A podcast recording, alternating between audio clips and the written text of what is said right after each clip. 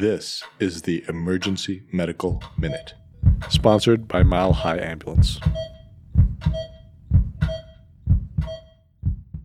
The Emergency Medical Minute is excited to announce that we are now offering AMA PRA Category 1 credits via online course modules.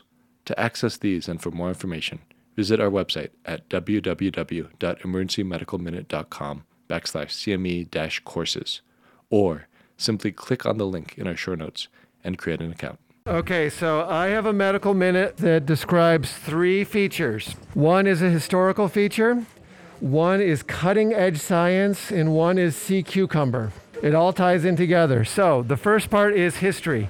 So back in the 1700s, along the River Thames that ran through London, they had these boxes along the side of the river. So you might have seen like AED boxes in the airports, like if someone has a cardiac arrest. These boxes were similar function. So what it was is drunken people um, in the medieval times or whenever would fall into the River Thames. People would pull them out, they'd be near dead, and they need to resuscitate them.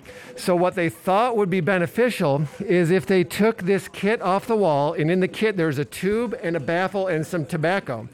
They'd stick the tube up the rectum, light up the tobacco, fill up the baffle with tobacco, and start pumping air into the rectum.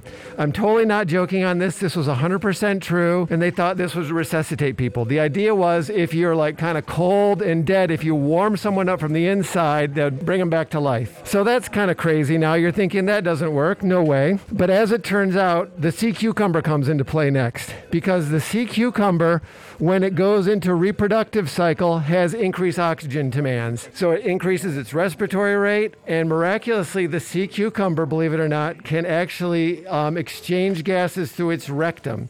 So, like, it can oxygenate if there's like a little bit of water in the rectum and exchange gases there. So, that's how the sea cucumber is tied in.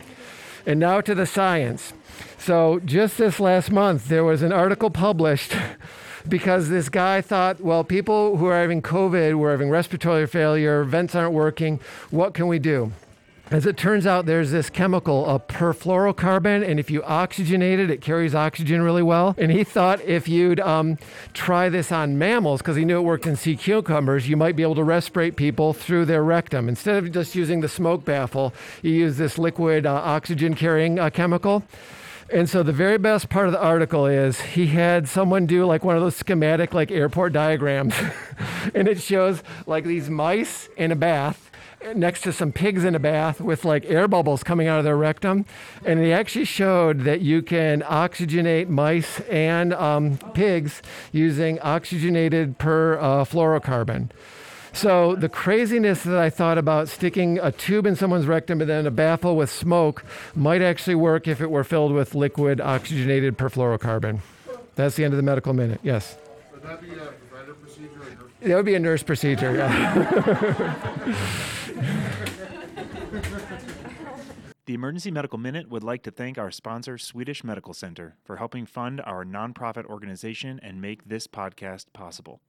Donations are essential to our organization to cover operational costs and fund the creation of our online courses offering AMA PRA Category 1 credits.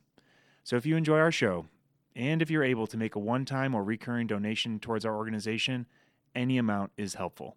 Please click the link in our show notes to make a donation Thank you for listening.